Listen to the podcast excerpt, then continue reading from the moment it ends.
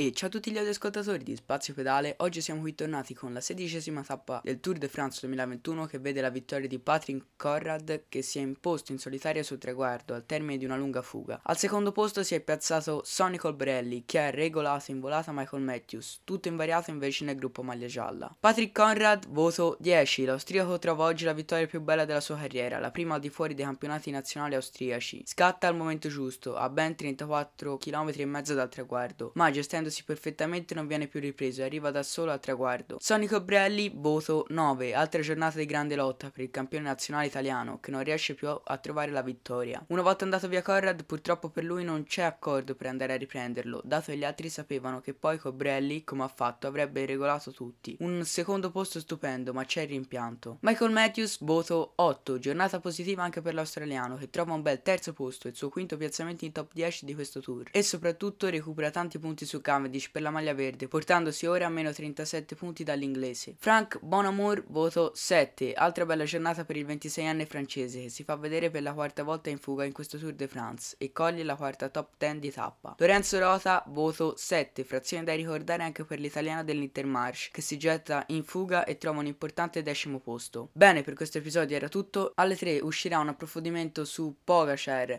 della diciottesima tappa. Da Spazio Pedale è tutto e adios.